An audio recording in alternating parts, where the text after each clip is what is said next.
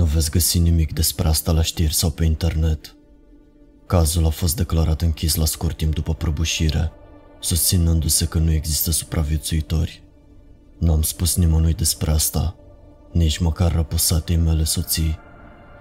Cred că toată chestia asta m-a traumatizat atât de mult, încât am vrut să o împing în spatele minții și să nu mă mai gândesc niciodată la ea, dar a fost mereu acolo.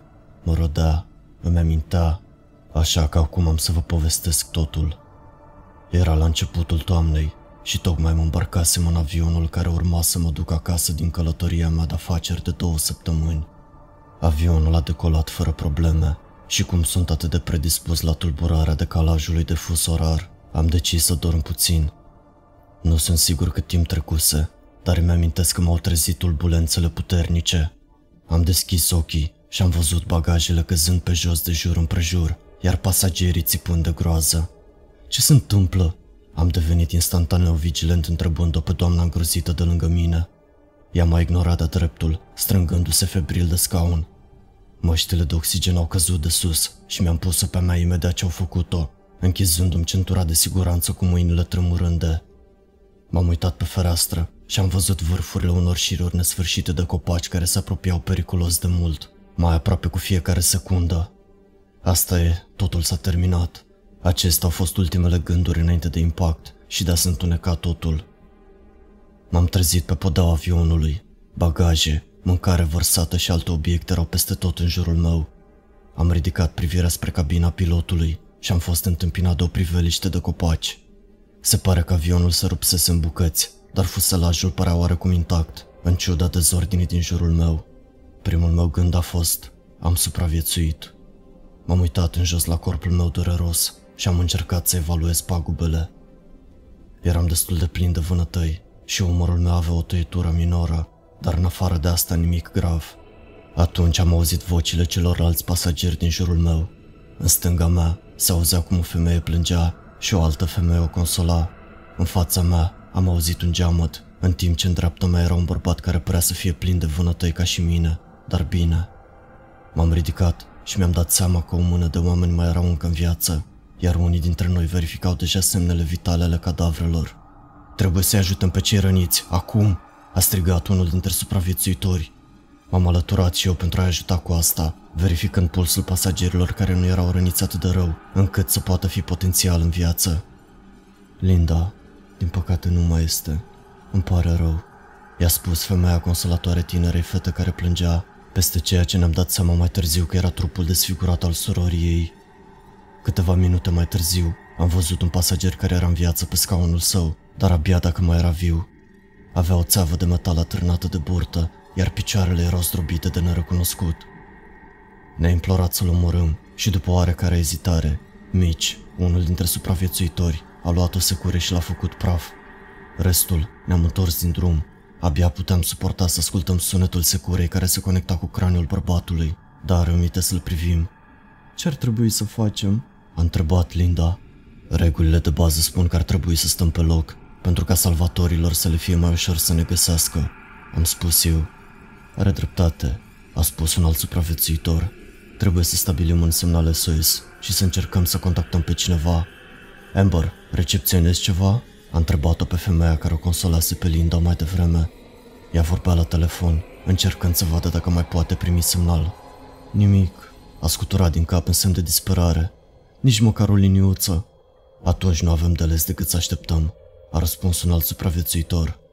Trebuie să ne amenajăm una de post. O să se răcească la noapte, am spus eu. Stai, nu vom sta aici atât de mult timp, nu-i așa? A întrebat Mitch. În seara asta și poate încă câteva nopți, am spus. Trebuie să ne raționalizăm mâncarea și să ne facem confortul. Cum rămâne cu cei care au murit? Trebuie să le facem în mormântare, a spus Linda printre lacrimi. Așa vom face, scumpă. Amber i-a răspuns. Dar acum trebuie să ne gândim la propria noastră supraviețuire. Am ieșit din fuselaj pentru a vedea unde ne aflăm, dar în ciuda faptului că aveam un mic luminiș, în jurul nostru erau copaci înalți care ne blocau vederea. Câțiva copaci rupți zăceau în jur, ca urmare a faptului că avionul i-a doborât la impact. Deoarece nu existau altitudini majore în apropiere, nu aveam cum să ne dăm seama cât de aproape sau cât de departe eram de civilizație.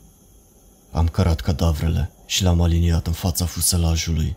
Am decis să nu ne folosim forțele pentru a săpa, din moment ce cine știe cât timp va trebui să stăm aici. Așa că, în schimb, le-am acoperit doar cu cerceafuri și haine. În total, mai rămăsesem în viață doar șase dintre noi. Linda, Amber, Mitch, Will, Norton și cu mine. În jurul amurgului a început să se facă foarte frig, așa că am folosit bagajele pentru a bloca cât de mult am putut deschiderea din fuselaj. Mitch a folosit pietre pentru a forma un semn SOS în micul luminiș din spatele avionului, în speranța de a atrage mai repede atenția salvatorilor. Când s-a lăsat noaptea, tot nu puteam scăpa de frigul iminent, așa că ne-am pus haine în plus și ne-am ghemuit pe paturi improvizate făcute din haine și păturile celorlalți pasageri. Am mâncat o masă sărăcăcioasă, cu câte un baton de ciocolată de persoană și ne-am hotărât să dormim puțin. Cei mai mulți dintre membrii grupului au dormit repede, cu excepția Lindei, care a plâns până a dormit. Eu am fost ultimul care a dormit. Nu sunt sigur cât era ceasul când m-am trezit brusc la auzul unei crânci care se rupea în afara avionului. M-am gândit că poate ne găsise cineva, așa că m-am ridicat și m-am uitat pe fereastră. Nu vedeam nimic, m-am apropiat de baricada pentru bagaje și am tras cu ochiul prin gaură. M-am trezit cu întuneric beznă în afara avionului nostru. Nu mai fusesem niciodată cu cortul înainte, așa că faptul că am văzut pădurea într-o asemenea beznă absolută m-a îngrozit. Gândindu-mă că sunetul ar putea proveni de la un animal, eram pe cale să mă întorc în pat, când am auzit un alt pocnet de creangă în apropiere. Am luat o lanternă și am îndepărtat o parte din bagaje, suficient cât să-mi fac o deschidere. Am ieșit afară și am scanat zona cu fasciculul de lumină. E cineva acolo? Am strigat, sperând împotriva oricărei speranțe că cineva uman mă va auzi. Nu era nimeni acolo. Am ocolit avionul, cu fiecare creangă pe care o călcam răsunând în toată pădurea. Atunci mi-am dat seama cât de liniște era de fapt. Când m-am dus la culcare, pădurea deporta de sunetele locuitorilor ei. Acum nu se auzea niciun sunet, nici păsări, nici insecte, nimic. Mi-am amintit că atunci când o pădure devine tăcută, înseamnă de obicei că există un prădător în apropiere. Inima a început să-mi bată cu putere și am scanat din nou cu atenție zona cu lanterna mea și am procedat să mă îndepărtez spre fuselaj. Am ajuns la baricada de bagaje și pe când mă pregăteam să urc, am auzit un alt sunet în spatele meu. Se auzea ca și cum ceva era târât încet pe jos. Mi-am îndreptat lanterna spre sursa sunetului, spre mormanul de cadavre. Încet, am mutat fascicolul de la dreapta la stânga peste cadavrele încă acoperite de haine. Lanterna mea a ajuns în cele din urmă la marginea liniei de cadavre din stânga și inima mea a început să bată și mai repede. Una dintre jachete fusese dată la o parte și spațiul în care fusese cândva un cadavru, între alte două cadavre, dispăruse acum. Sunetul tărârii a răsunat din nou. Am mutat lanterna în sus și am văzut corpul unei femei întins pe podea. Apoi a alunecat fără vlagă mai departe în întuneric cu câțiva centimetri, cu același sunet de tărâre, lăsându-i doar picioarele atârnând în lumină. Am îndreptat lanterna și mai mult în sus și am văzut ochii mari ai femeii care priveau un gol spre cer, cu o față inexpresivă, dar asta nu m-a speriat. Strângând părul femeii, chiar la marginea luminii, se afla o mână neagră și păroasă, slabă, dar musculoasă. Doi ochi strălucitori s-au reflectat din nou în lanternă și imediat ce creatura m-a văzut, a scos un țipăt foarte scurt, vorbim de milisecunde, și a fugit cu zgomotul unor pași puternici și imposibil de rapizi, care au răsunat și în același timp s-au estompat aproape instantaneu, târând-o pe femeie după ea în întuneric. Am scăpat lanternă și am fugit înapoi spre fuselaj. Am blocat deschiderea cu bagajul, gâfâind. M-am întors la locul meu, surprins că nimeni nu se trezise din cauza pașilor și a respirației mele puternice. M-am acoperit, fiind cu ochii pe baricada de bagaje. Toată noaptea mi s-a părut că mi imaginam mâini subțiri care își făceau loc înăuntru, dar de câte ori clipeam, dispăreau. Cu ceva timp înainte de răsărit, am adormit în sfârșit. M-am trezit la ciripitul păsărilor și la vocile din afara fuselajului. Am suspinat ușurat, coșmarul încă proaspăt imprimat în minte. Am ieșit afară și am văzut pe Norton și Will stând lângă grămada de cadavre și purtând o discuție aprinsă. M-am apropiat de ei ca să-i întreb despre ce vorbeau, iar Norton a spus Unul dintre pasagerii morți lipsește, s-ar putea să fi fost un urs. M-am uitat pe lângă ei spre cadavre și am văzut spațiul în care ar fi trebuit să fie unul dintre ele, iar dincolo de asta, urmele distincte a ceva greu care era târât pe jos, se întindeau și dispăreau în linie de copaci din față. ziua 2 Știam că ceea ce văzusem în prima noapte, în fața epavei avionului, nu avea nicio logică, așa că am acceptat teoria lui Will și a lui Norton, că a fost un urs care a târât cadavrul, alegând să nu le spun că am văzut ceva suspect. Am presupus că eram în stare de șoc din cauza prăbușirii avionului și că am văzut ceva ce nu ar fi trebuit să fie acolo. În ziua a doua, când toată lumea s-a trezit, ne-am adunat în fața avionului și am început să facem planuri. Aveam destulă mâncare cât să ne ajungă pentru cel mult trei zile, dacă o raționalizam, dar am presupus că am putea rămâne blocați mai mult de atât. A fost un zbor lung, iar zona în care eram blocați era imensă, așa că se aștepta ca salvarea să fie lentă. Amber a încercat să primească din nou semnal pe telefon, înainte de ei să termina bateria, dar nu a reușit. I-am spus să-și țină telefonul închis până când găsim o zonă mai înaltă. În acest sens, Mitch a decis să adune lemne, în timp ce Norton a pregătit capcane pentru iepuri sau orice alte animale pe care le-am putea găsi. Sarcina lui Will era să mute cadavrele mai departe de avion, pentru a împiedica ursul să se mai apropie de noi. Treaba mea era să încerc să găsesc un deal pe care să le scaladez sau orice altceva care n-ar fi putut duce spre libertate. Mici mi-a spus să nu mă îndepărtez prea mult sub nicio formă și mi-a dat un ruș pentru a marca copacii, ca să nu mă pierd. Mi-am pus un rucsac în spate, am luat cu mine un baton energizant și o sticlă de apă și am început să mă îndrept într-o direcție. Am vrut să-mi iau un cuțit, dar singurul pe care îl aveam era secura, despre care am presupus că a venit cu avionul pentru a sparge ușile în caz de urgență, iar ceilalți aveau nevoie de ea pentru a tăia lemne. În plus, dacă te atacă un urs, te pierdem și pierdem și secura, a spus Mitch. Acum țineți minte, a spus Norton în timp ce mă escorta afară din adăpostul nostru. Dacă dai peste un urs, poate că ești mort, s-ar putea să te arunci în jur, dar atât timp cât nu te miști, ar trebui să fii bine. Acum, dacă e un grizzly, știu, țip la el până când se sperie și fuge, am spus eu. Și e o poziție de mare putere, vrei ca el să se simtă amenințat. Dar de unde să știu dacă e un urs grizzly? Grizzly are o cocoașă pe umăr. Cred că da. Crezi? Mi-am ridicat sprâncenele. Uite, atât timp cât vei continua să strigi, ursul va ști să te evite. De unde știi asta? Am văzut asta în emisiunea aia de supraviețuire cu Bear Grylls. Oh, și nu fugi. Urșii te vor vedea ca pe o pradă dacă fugi și atunci ești terminat. Mi-am văzut de drumul meu în timp ce ceilalți își vedeau de treburile lor. Pe măsură ce înaintam, strigam din când în când fraze precum Hei! pentru a speria orice potențial urs. Am folosit rujul pentru a marca cu un X copacii pe lângă care treceam, la fiecare 10 secunde, 20 de pași sau cam așa ceva. Terenul era accidentat și aproape mi-am sucit glezna de câteva ori, așa că, după ce a trecut o oră, mi-am dat seama că probabil nu mă îndepărtasem prea mult de tabără. În tot acest timp, am dat peste poante aici și colo, dar nu erau daluri majore sau ceva de genul acesta, așa că m-am gândit că va trebui să mă urc într-unul dintre copaci, pentru a avea o vedere mai bună asupra zonei. M-am întors înapoi și am început să merg înapoi pe urmele mele, deoarece mă gândeam că voi avea nevoie de ceva timp pentru a mă întoarce.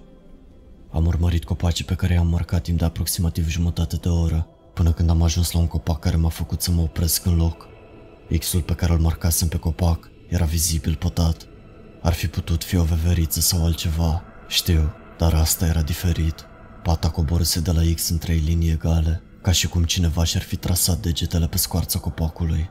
Mi-am ținut respirația în timp ce verificam împrejurimile și am devenit brusc conștient de greșeala stupidă pe care o făcusem încă o dată. Nu fusesem atent la sunete și pădurea devenise tăcută în timpul plimbării mele când nu eram atent. M-am simțit brusc ca și cum aș fi fost urmărit. Nu știam dacă ar fi trebuit să ții pentru a alunga potențialul urs sau să tac pentru a nu atrage atenția, pentru că ceva îmi spunea că cu ceea ce aveam de-a face aici nu era un prădător obișnuit al pădurii. Am optat pentru a doua variantă și m-am întors în tăcere spre tabără, dureros de conștient de fiecare frunză care scârția sub picioarele mele. Mă tot uitam din când în când peste umăr, temându-mă mereu că mă voi întâlni față în față cu ceva de neînțeles. Cu cât înaintea mai mult însă, cu atât mai multă liniște se făcea în jurul meu. Mă simțeam de parcă aș fi mers direct în brațele prădătorului. Și apoi am auzit ceva care m-a făcut să mă opresc. În timp ce pășeam pe o frunză care trosnea, am auzit o bubuitură la 100 de metri spatele meu. Nu eram sigur dacă era ecou sau imaginația mea, dar m-am întors totuși în jur și am scanat rapid zona. Nu era nimic acolo. Și atunci, de ce mi s-a ridicat părul de pe ceafă și am simțit o frică atât de primordială. Am scanat din nou încet copacii și m-am oprit asupra unia dintre ei. Ceva nu era în regulă cu acest copac. Și atunci, țipătul mi s-a prins în gât când mi-am dat seama că ceea ce priveam era o siluetă neagră, care se ivea din spatele copacului. Nu se mișca, se holba direct la mine, cu o mână ținută în jurul copacului. Se uita la mine ca și cum nu eram conștient de asta și mă urmărea. Am privit-o în tăcere vreme, fără ca niciunul dintre noi să se miște. Aproape că m-am convins că era doar imaginația mea, așa cum îți vezi grămadă de haine pe un scaun în miez de noapte. Dar apoi, mâna lui s-a mișcat ușor în jos, de-a lungul copacului. Nu puteam să-mi dau seama din cauza distanței, dar un lucru era sigur. Acela nu era un nenorocit de urs. M-am întors și am început să alerg fără să-mi pese de regulile pe care mi le-a spus Norton. La naiba cu regulile, la naiba cu găsirea unei înălțimi. Am alergat cât de repede am putut pentru a găsi siguranța. După ceea ce mi s-a părut o veșnicie, am început să aud vocile colegilor mei supraviețuitori în depărtare și sunetele pădurii au revenit la viață. În curând, am văzut grupul adunat în jurul unui foc de tabără. Am alergat spre ei și m-am întors să văd dacă sunt urmărit, dar nu era nimic acolo. Deci bine, Sam? M-a întrebat Amber. E ceva acolo afară. Am spus gâfâind, fără să-mi iau ochii din direcția din care tocmai venisem. Toată lumea era confuză și când le-am explicat ce am văzut chiar acum și în noaptea precedentă, unii dintre ei au devenit vizibil îngrijorați. Am convenit să nu părăsim tabăra, iar Mici a sugerat să facem o baricadă în jur, pentru a împiedica animalele periculoase să se rătăcească înăuntru. Fiecare supraviețuitor trebuia să aibă la el ceva pentru apărare. Însă cum toată lumea era lipsită de arme, cu excepția lui Mici care a revendicat securea pentru el, ceilalți au luat sulițe improvizate din lemn. Nimeni nu a crezut descrierea pe care am făcut-o creaturii ce o văzusem. La naiba, nici măcar eu nu eram sigur de ceea ce văzusem, dar toți au fost de acord că nu era sigur să mergem singuri. După prânz, am mai adunat niște lemne pentru foc și am încercat să fac timpul să treacă vorbind cu alții. Amber era o femeie de afaceri care se afla într-o călătorie ca și mine. Fusese căsătorită, dar munca era pe primul loc pentru ea. Linda trecea prin cele mai grele momente dintre noi toți, după ce fusese martor la moartea surorii sale în accident. Cele două se aflau în vacanță când s-a întâmplat totul. Se frământa gândindu-se la cum vor reacționa părinții ei, dar Amber a consolat în cea mai mare parte a timpului. Mitch era un atlet care avea o accidentare la genunchi, așa că se afla în vizită la fizioterapeutul său din țară. Se considera norocos că reuși să iasă cu viață, dar rămite să evite răni mai grave în urma accidentului. Will era programator și atât am reușit să aflăm de la el, în timp ce Norton era profesor asistent, ca și Linda, era în vacanță. S-a întunecat și s-a făcut frig destul de repede, în ciuda faptului că era doar în jur de ora 17, așa că am decis că era timpul să ne întoarcem în interiorul avionului. Will a insistat să rămânem afară și să menținem focul aprins, deoarece ne creștea șansele de a fi găsiți. Deși nu mă simțeam fericit că a rămas singur afară, știam că are dreptate și eram sigur că nu voiam să rămân acolo. În jurul orei 20, Mitch, Norton și cu mine ne-am dus afară pentru a ține companie. Până atunci, începuse să construiască un gard improvizat, iar ramuri mari și robuste ieșiseră deja din pământ, în diverse locuri din jurul taberei. Când voi termina aici, tabăra asta va fi suficientă pentru a ne ține toată iarna, a spus Will cu mândrie. Ei bine, să sperăm că nu va trebui să stăm aici atât de mult timp, i-am răspuns eu. Norton s-a dus să se ușureze. Crezi că ne vor găsi curând? a întrebat Will. Nu ar trebui să dureze mai mult de 10 zile, Mitch a răspuns. Acest lucru nu părea să-i ridice moralul lui Will. Norton a terminat, așa că și-a închis fermoarul pantalonilor. Ei bine, un lucru este sigur, a spus el în timp ce se întorcea spre noi. Cel puțin petrecem ceva timp departe de tehnologie. Will a scormonit în lemnele care ardeau, în timp ce Mitch se uita fix la foc. Focul a pocnit violent pentru o clipă, luminând fața lui Norton și zona din jurul lui. În acea fracțiune de secundă, am văzut ceva negru și poros în spatele lui, târându-se încet în patru labe, înainte de a se contopi din nou cu întunericul. Era aceeași creatură de mai înainte. Era în patru labe, chiar în spatele lui Norton. Am deschis gura și am încercat să țip, dar nu a ieșit niciun sunet. Totul s-a întâmplat atât de repede. Expresia jovială a lui Norton s-a transformat într-una de surpriză când a fost tras pe spate, iar țipătul lui brusc amestecat cu sunetele de târâre a dispărut câteva clipe mai târziu, ca și cum ar fi reușit să alerge 100 de metri în doar câteva secunde. Toți ceilalți au intrat instantaneu în alertă. Norton? Mitch s-a ridicat în picioare. Țipetele lui Norton, acum abia auzibile, au dispărut complet și singurul sunet care a rămas a fost pocnetul focului. Mitch a strigat din nou, primind ca răspuns doar ecoul său. Sam, ce s-a întâmplat? La, l-a luat pur și simplu. Abia am rostit. Ce l-a luat? Mici a întrebat. Și atunci s-a auzit un țipăt care mi-a înghețat oasele până la modovă.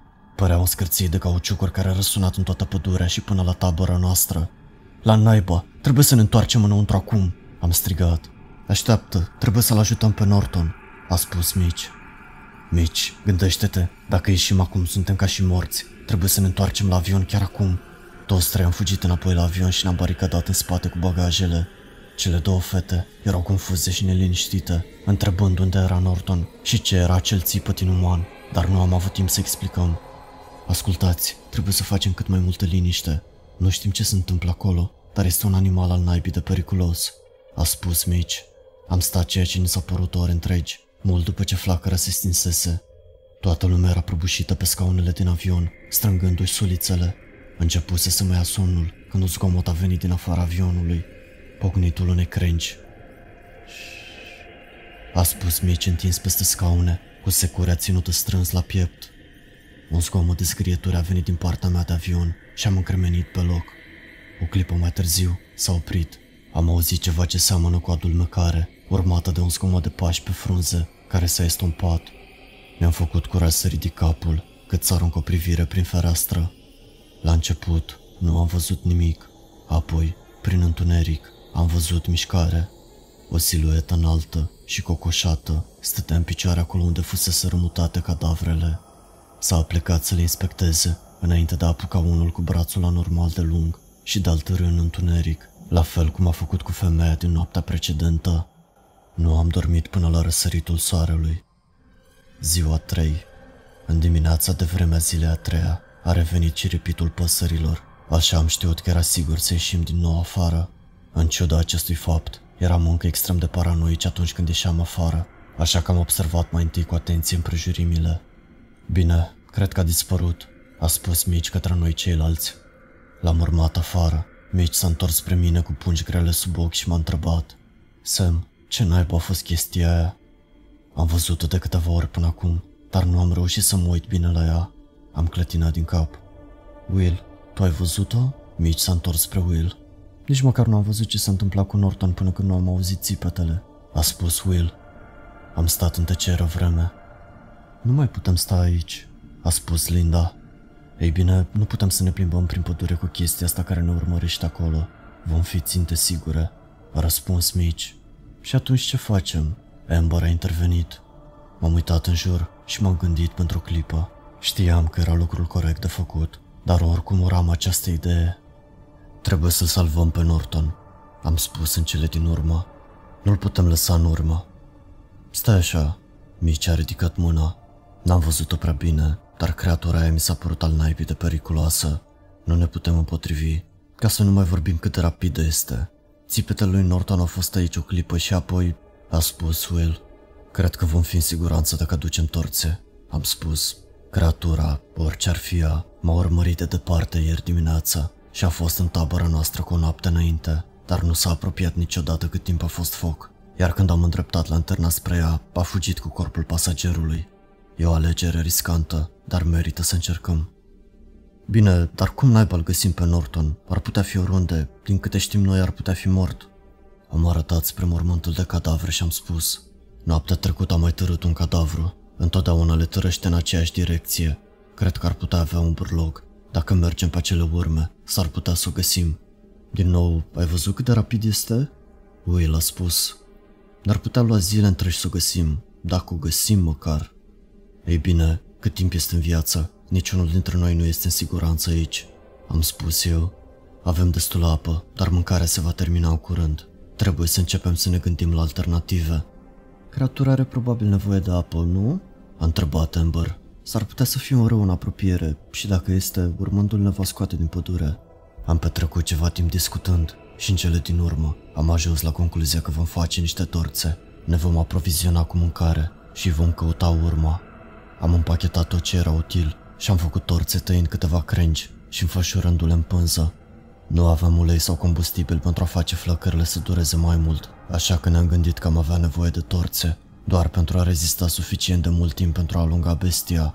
în cazul în care am ajunge față în față cu ea. Gândul de a înfuria acel lucru mă umplea de o teamă de nedescris, dar și de o satisfacție sfidătoare. Într-un fel sau altul, toate astea se vor termina curând. Am inspectat locul în care fusese răpit Norton și a devenit rapid evident că urmele pe care fusese târât pe jos erau fie fără frunze, fie existau semne evidente de frunze aplatizate pe locuri. Dacă așteptăm prea mult timp și cad mai multe frunze, vom pierde urma. Trebuie să plecăm acum, a spus Will, în timp ce a luat o frunză, inspectând-o curios, deoarece părea să aibă cel mai bun ochi pentru a-și da seama unde să mergem, ori de câte ori pierdeam urma. La doar câteva sute de metri distanță, am văzut două urme care se îmbinau într-una singură și nu ne-a luat mult timp să ne dăm seama că una era de la Norton și cealaltă era de la cadavrul pe care creatura îl târâse noaptea trecută. Ne-a fost cu atât mai ușor, cu cât urma a devenit mult mai clară. De asemenea, a întărit teoria lui Amber că avea un bârlog din moment ce creatura părea să se deplaseze mereu pe aceeași cale. Am mers aproximativ 30 de minute până când am văzut o bucată de țesătură albastră pe un buștean din apropiere. Will s-a plecat repede să o inspecteze. Cred că asta e a lui Norton, a spus el. Purta pantaloni albaștri. Asta nu e de bine. De ce nu e de bine? A întrebat Linda. Cred că are sânge pe ea. A ridicat țesătura pentru ca toată lumea să o vadă. Linda a gâfâit, iar Mitch a respirat printre dinți. Nu-ți face griji, nu pare că a fost rănit grav, dar ar fi bine să ne grăbim, a spus Will. Am continuat timp de o oră înainte de a da peste ceva complet neașteptat în afara traseului. O bucată mare de metal. Ne-am uitat pe lângă ea și am văzut mai multe bucăți mici împrăștiate. Priviți! Mici a arătat cu degetul spre un mic luminiș și apoi cu toții l-am văzut. Ceea ce mai rămăsese din cabina pilotului stătea jalnic în luminiș, parțial cu botul în jos. S-ar putea să fie ceva ce am putea folosi acolo, am spus. Ne-am apropiat de cabina de pilotaj și am văzut imediat cadavrul unuia dintre piloți. Era așezat pe scaunul din fața parbrizului crăpat, cu capul căzut pe spate. Abdomenul era plin de sânge, dar nu eram sigur dacă l-a ucis accidentul sau altceva. Mitch a văzut o tursă de prim ajutor deschisă și, deși o parte din conținut era epuizat, am luat-o doar pentru a fi în siguranță. Am aruncat o privire pe podea și am văzut un mic dispozitiv care arăta ca un fel de MP3 player lângă un pistol de semnalizare. Am îngenunchiat și am întins mâna spre el, când o mână înghețată m-a apucat de încheietura mâinii. M-am uitat la pilot, care înainte avea ochii închiși și acum se uita la mine cu ochii mari. Trebuie să fugi, a vorbit cu o voce tremurândă. Pleacă de aici înainte să se întoarcă. M-am tras înapoi cu groază, trăgându-l pe pilot de pe scaun odată cu mine. S-a împiedicat ca un bulgăre de cârpe și a încetat să se mai miște cu totul. O, Doamne! Linda și-a strâns gura cu mâinile. Mitch s-a apropiat de pilot și a verificat pulsul. Este... este mort, a spus el confuz. Am luat pistolul de semnalizare și dispozitivul care se aflau la sol. Pistolul avea un glonț în el, așa că l-am pus în buzunar și am apăsat butonul de redare a dispozitivului. O voce a început să vorbească prin acesta. Sunt capitanul Miles. Avionul s-a prăbușit acum mai puțin de o oră. Eu și copilotul meu suntem în viață în mod miraculos, dar nu știm unde sunt pasagerii, deoarece avionul s-a rupt în bucăți. Încă nu știm ce s-a întâmplat. Am contactat centrul de control, dar nu am primit niciun răspuns. Vom rămâne aici și vom aștepta salvarea. Nu mai avem prea multă mâncare sau apă, așa că ne vom descurca cu ce avem. A fost o pauză, înainte ca vocea să vorbească din nou. Sunt capitanul Miles. Au trecut 10 ore de la prăbușire. Am văzut pe cineva mișcându-se în depărtare cu puțin timp în urmă, dar oricine ar fi fost a fugit. Dacă suntem norocoși, este unul dintre localnici și nu suntem departe de civilizație. Încă o pauză și apoi. Sunt capitanul Miles. A trecut aproximativ o zi de la prăbușire. Tot vedem pe cineva în depărtare, mereu ascuns după copaci. De fiecare dată când strigăm după persoana respectivă și cerem ajutor, acesta fuge. Copilotul meu spune că este un urs, din moment ce s-a uitat mai de aproape. Pentru orice eventualitate, ne ținem pistolul de semnalizare aproape și vom continua să facem un foc de tabără pentru a îndepărta orice potențial prădător. O scurtă pauză și apoi s-a auzit gâfâitul capitanului. A spus panicat. Sfinte Iisuse, sunt capitanul Miles. Ăla nu e un nenorocit de urs. Nu am reușit să mă uit prea bine la el, dar când l-am auzit pe copilotul meu țipând, am întors și am văzut cum era târât de acest nenorocit de lucru poros. Am încercat să-i urmăresc, dar era atât de rapid și întuneric. încât a trebuit să mă întorc în cabina de pilotaj. Rămân aici până dimineața și apoi plec naibii de aici. Încă o pauză, de data aceasta mai lungă. Am crezut că înregistrarea s-a terminat, dar apoi Miles a continuat. Sunt capitanul Miles. Am încercat să fug, dar chestia asta se tot joacă cu mine. Oriunde m-aș duce, e acolo, doar că trage cu ochiul după copaci prefăcându-se că se ascunde, dar cred că a vrut ca eu să văd. Știa ce face, pentru că până la prânz am luat atât de multe rute, încât m-am întors la avion, iar creatura dispăruse. Va trebui să rămân aici și să mă apăr dacă mă atacă. Încă o pauză înainte ca gâfâitul superficial al lui Miles să se audă din nou. El a spus, M-a prins, m-a prins la naiba, dar am reușit să o rănesc înainte să mă termine. Am tras două rachete de semnalizare și am reușit să-i tai câteva degete cu prima. A doua rachetă de semnalizare l-a speriat. Se pare că este frică de lumini naturale și de foc. Chestia asta este foarte deșteaptă. Cercetează în timpul zilei și atacă în timpul nopții. S-a auzit un măruit pe înregistrare. Linda și-a legănat brațele, uitându-se peste umăr, ca și cum s-ar fi așteptat ca acea creatură să apară chiar atunci în spatele ei. Pilotul a continuat. Este aproape acum, mă privește, o pot vedea chiar dincolo de foc. Nu se va apropia atât timp cât focul continuă, dar aproape că nu mai am lemne. Sper să reziste până dimineață, dar dacă nu, mai am o rachetă de semnalizare. Poate că nu-l voi ucide, dar cu siguranță îl voi răni înainte să mă ia. Dacă cineva găsește asta, să nu aștepte salvarea. Ucideți creatura, nu încercați să fugiți, pentru că vă va urmări întotdeauna. Cunoaște această pădure mai bine decât orice altceva care trăiește în ea. În ceea ce mă privește, nu voi supraviețui renilor mele oricum. Capitanul Miles, terminat. Înregistrarea s-a oprit. Am ascultat în tăcere și groază. Iisuse Hristoase, a spus Mici cu o voce tremurândă. Ei bine, asta e tot, am spus eu. Trebuie să-l omorâm. Ai auzit măcar ce a spus pilotul? Mici a răbufnit. A tras o rachetă nenorocită și încă în viață. Da, dar nu putem pleca până nu e mort, nu înțelegi? Nu ne va lăsa niciodată să părăsim pădurea în viață, așa că ori el, ori noi. Nu am de gând să mă lupt cu chestia aia cu capul înainte. Avem doar secura asta nenorocită și nu avem cum. Așteaptă. Will a ridicat mâna și l-a întrerupt pe mici. Unde e Amber? Ne-am uitat în jurul nostru și am aruncat o privire Lindei, care stătea în spate. A fost chiar aici acum o clipă, a spus ea. Amber, unde ești? A strigat Will. Și apoi am văzut-o cu toții și ne-a făcut să ne scufundăm inimile pe podea. Sânge, o dără de sânge se întindea de-a lungul luminișului și până la linia de copaci. O, Doamne, trebuie să o găsim, a spus Linda. Mici a preluat conducerea și a început să meargă după urmă, strigând numele lui Amber pe parcurs. Era evident că aceasta pierduse mult sânge și, în cel mai bun caz, era grav rănită.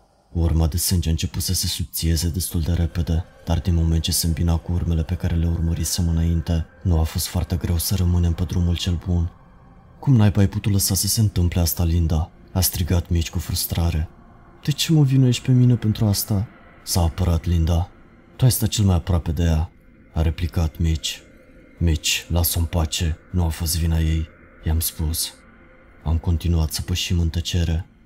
Băieți, așteptați, a strigat Will din spate, abia reușind să țină pasul cu Mici, care practic alerga acum. Haideți, trebuie să ne grăbim, a strigat Mici înapoi înainte de a se opri brusc, făcându-mă să mă lovesc de el. Ce naiba faci, Mici? am strigat eu. Și apoi mi-am dat seama de ce s-a oprit. În fața noastră se afla o stâncă, iar în ea era sculptat un pasaj îngust către o peșteră. Pasajul în sine era ascuns de crengi, așa că putea fi ușor de ratat, chiar și mergând pe lângă el. Urmele de sânge duceau înăuntru și dispăreau în întunericul peșterii. Acesta trebuie să fie burlogul, a murmurat mici și apoi s-a întors spre ceilalți. Sunteți pregătiți? Nimeni nu a răspuns. Mici a scos bricheta și a prins propria torță, apoi pe ale noastre și a intrat fără nicio clipă de ezitare. Îmi amintesc că l-am privit pe el și flacărul lui cum se lasă mistuite de întuneric și l-am admirat, întrebându-mă dacă era curajos sau doar nebun. Restul dintre noi l-am urmat și ceea ce mă așteptam să fie o peșteră mică s-a dovedit a fi o combinație complexă de tunel după tunel. Pasajele abia dacă erau suficient de largi pentru ca măcar unul dintre noi să treacă, așa că am mers pe rând, mici în față, apoi Will, apoi eu și apoi Linda. O, oh, Doamne! Mici s-a oprit din nou și s-a uitat la un anumit loc de pe sol. Ce este? Am întrebat eu. El pur și simplu a continuat să meargă și a spus Haideți să ne mișcăm. În timp ce treceam pe lângă ceea ce privise el pe pământ, lanterna mea s-a luminat suficient pentru a-mi da seama că mă uitam la o mână umană. Un țipăt feminin, sfâșietor, a venit brusc din peșteră, undeva în depărtare. Amber! a strigat din nou mici și a început să alerge. L-am urmat și eu și Will aproape în urma mea, strângând lanterna într-o mână și pistolul de semnalizare în cealaltă. Țipetele continuau ca și cum cineva ar fi fost jupuit de viu, dar era imposibil de spus din ce direcție veneau. Mitch și Will au dat colțul și flăcările au dispărut din vedere, așa că m-am grăbit după ei, strigându-le să încetinească.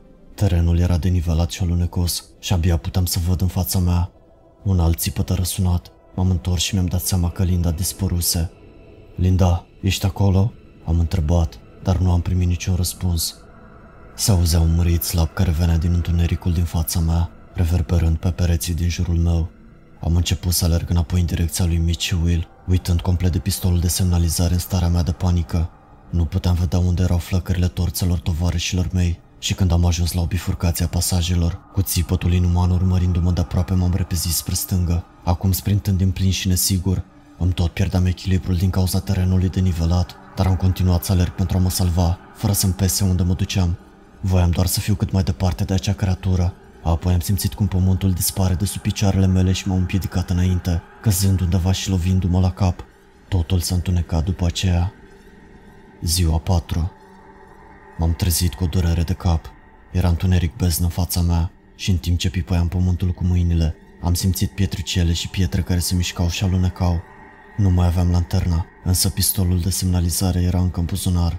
Țipetele care mă urmăreau anterior dispăruseră acum, lăsându-mi doar sunetul propriei mele gâfâieli grele. Nu îndrăzneam să strig către colegii mei supraviețuitori, de teamă să nu atrag ceva mult mai rău. Aveam încă rucsacul pe mine, așa că am băgat mâna în el și am pipăit până am găsit bricheta. M-am sprijinit de pietricelele care tot alunecau de sub mine și am apăsat-o odată. Imediat flacăra a pornit la viață. Am tresărit de groază la priveliștea din fața mea. Acelea nu erau pietricele, ci oase umane. Sute, nu, mii de oase pe o grămadă mare, acoperite de sânge uscat și pământ. Am țipat și am căzut pe spate, lumina brichetei mele dispărând instantaneu. M-am dat înapoi până când spatele meu s-a lovit de perete, hiperventilând.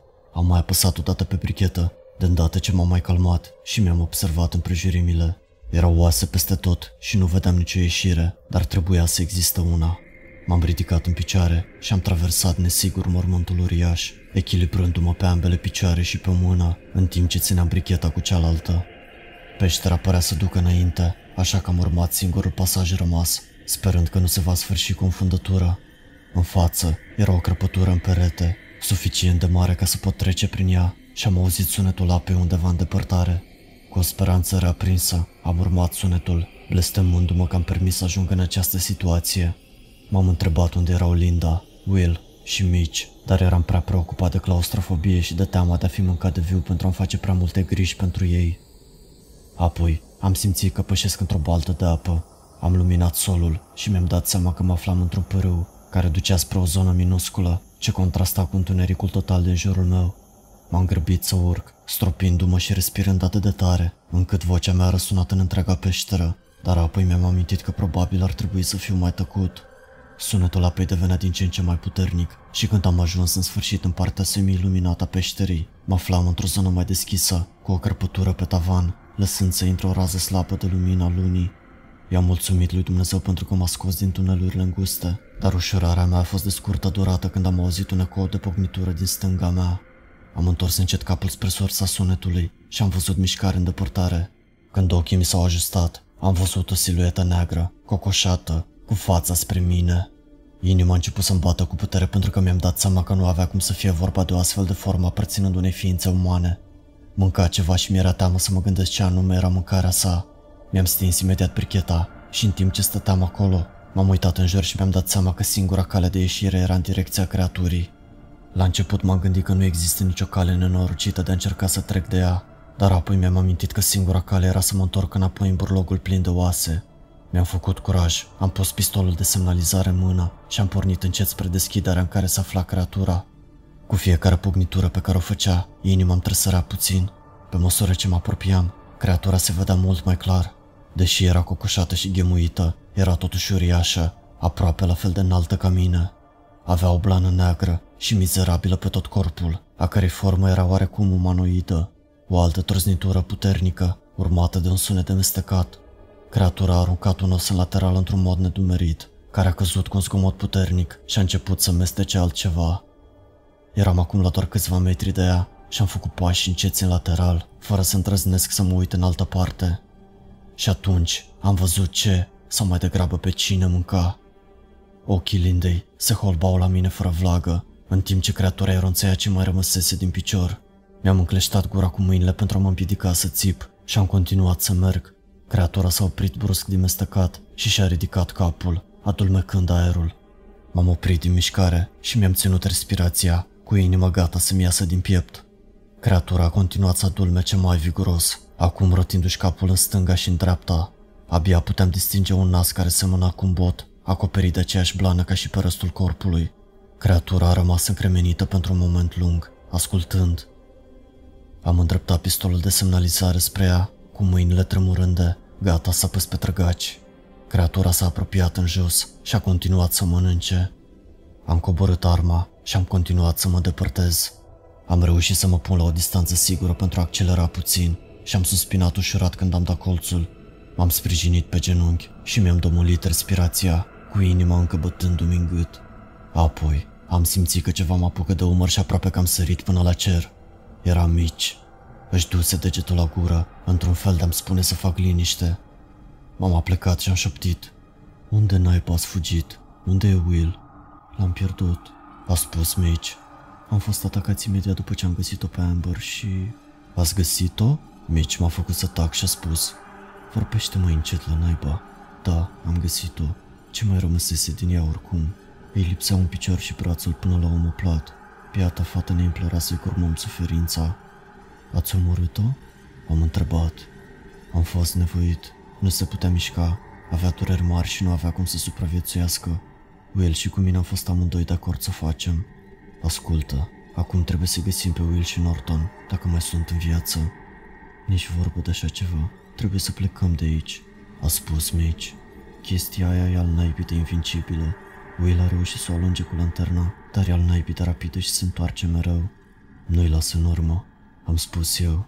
Mitch s-a uitat la mine o vreme înainte de a spune. Bine, unde e pistolul de semnalizare pe care l-ai luat? Chiar aici. Am ridicat mâna. Ține-l aproape. Am trecut prin peșteră și, din fericire, Mitch avea lanterna lui, așa că a fost mult mai convenabil decât să mergem cu bricheta. Peștera era practic un labirint și după ce ni s-au părut ore întregi, am căzut de acord că prioritatea noastră ar trebui să fie găsirea unei ieșiri. Tocmai ne pierdusem speranța când am auzit ceva ce părea fi pași în depărtare. Mai mult decât atât, părea fi cizme sau pantofi, ceea ce ne-a reaprins speranța că ar putea fi Will. Am tras cu ochiul după colț și am văzut o persoană care stătea în mijlocul peșterii, îndreptând lanterna jur. Will, am șoptit eu. S-a întors cu ochii mari de frică, până când a recunoscut și ușurarea i s-a văzut pe față. A zâmbit și am ieșit în întâmpinarea lui. Slavă Domnului că sunteți în viață, a spus Will. Am încercat să... Propoziția lui Will a fost întreruptă când o siluetă mare și neagră a trecut în fugă chiar în fața nasului nostru și l-a luat pe Will cu ea. Will a țipat în timp ce creatura îl ținea de gât cu dinții și îl smucea cu furie în stânga și în dreapta. Mici a alergat spre creatură și și-a lovit cu putere securea, înfigând-o spatele creaturii. Creatura i-a dat drumul gâtului lui Will, care acum era într-un unghi nenatural și a țipat de durere. Întreaga peșteră a răsunat în ecou, iar pe mine au început să mă doară urechile. Înainte ca mici să poată scoate securea, creatura s-a întors, apucându-se de spate, fără să poată ajunge la secure. Apoi și-a îndreptat atenția spre mici și cu o mișcare mai rapidă decât o clipită de ochi și-a trecut ghearele prin aer. Nici măcar nu mi-am dat seama ce s-a întâmplat până când nu l-am văzut pe mici sângerând și apucându-se cu mâinile de gât. Creatura a țipat din nou, dezvăluind un rând de dinți ascuțiți. L-a atacat pe mici și și-a înfipt dinți în gâtul lui, mușcând o bucată din el și câteva degete în acest proces. Toate acestea s-au întâmplat atât de repede, încât abia am avut timp să reacționez. În plus, totul m-a pus în transă. Apoi creatura s-a uitat la mine cu ochii strălucitori, mărâind, cu sângele curgându-i din bărbie. Am îndreptat pistolul de semnalizare spre creatură și am tras. Întreaga zonă a fost imediat luminată de o culoare roșu aprins, iar creatura a țipat și mai tare, apucându-se de ochiul care acum își pierduse strălucirea, agitându-și brațele cu furie. Am aruncat o privire spre trupurile colegilor mei de călătorie. Amândoi erau morți. M-am întors pe călcâie și am luat-o la fugă de acolo, țipetele acele creaturi urmărindu-mă tot drumul prin peșteră. Am alergat ceea ce mi s-a părut a fi ori întregi, obosit, dar fără să mă opresc. Gândul că aș putea muri la fel ca ei m-a umplut de frică inexplicabilă. După o vreme, am văzut în sfârșit lumina lunii care se întrezărea dintr-o crăpătură în depărtare și m-am grăbit spre ea. Am simțit o briză rece pe măsură ce mă apropiam și m-am străcurat prin ea, inspirând aer curat și ascultând sunetele liniștitoare ale vieții din pădure din jurul meu.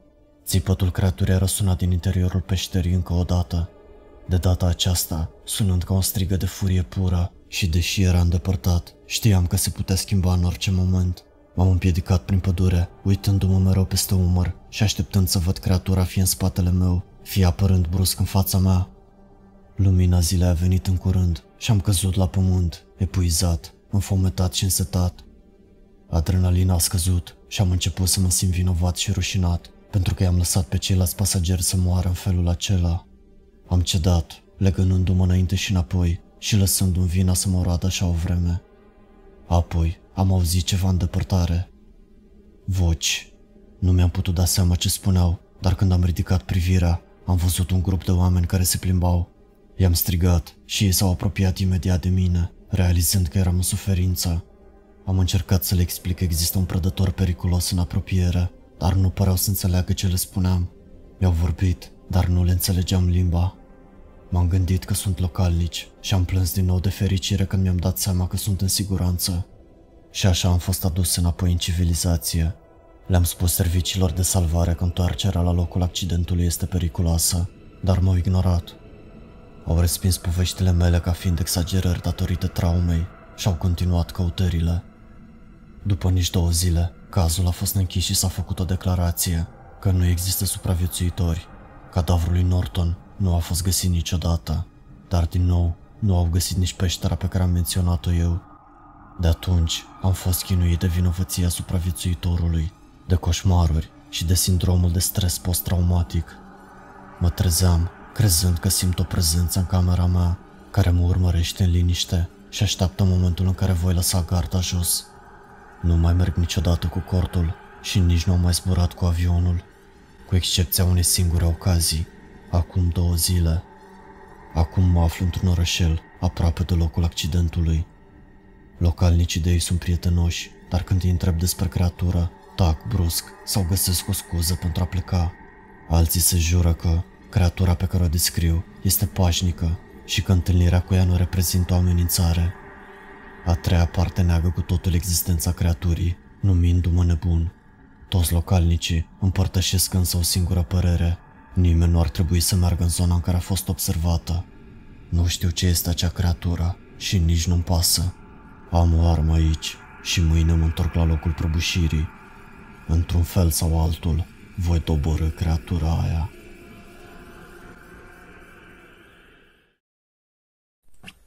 Hey guys, BB here, and thank you again for watching this video. After Dark, you did an awesome job, like always. Honestly, I think you can just read off a um, restaurant menu and it's still going to be a good narration.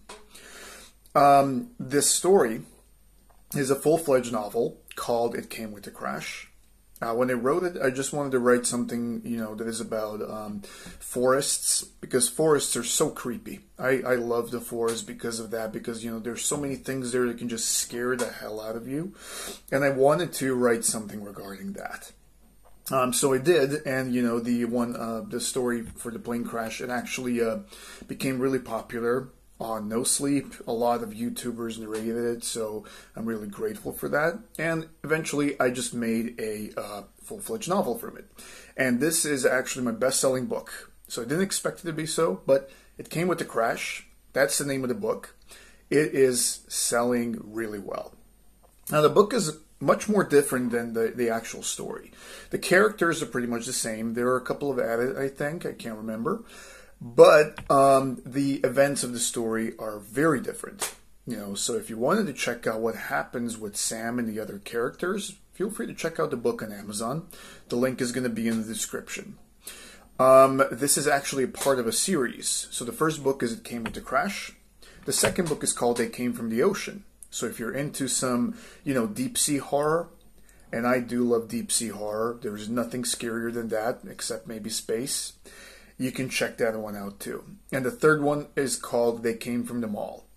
I'm sure that one of those is going to be to your liking, so be, be sure to check it out. And, of course, subscribe to After Dark if you haven't already. See ya.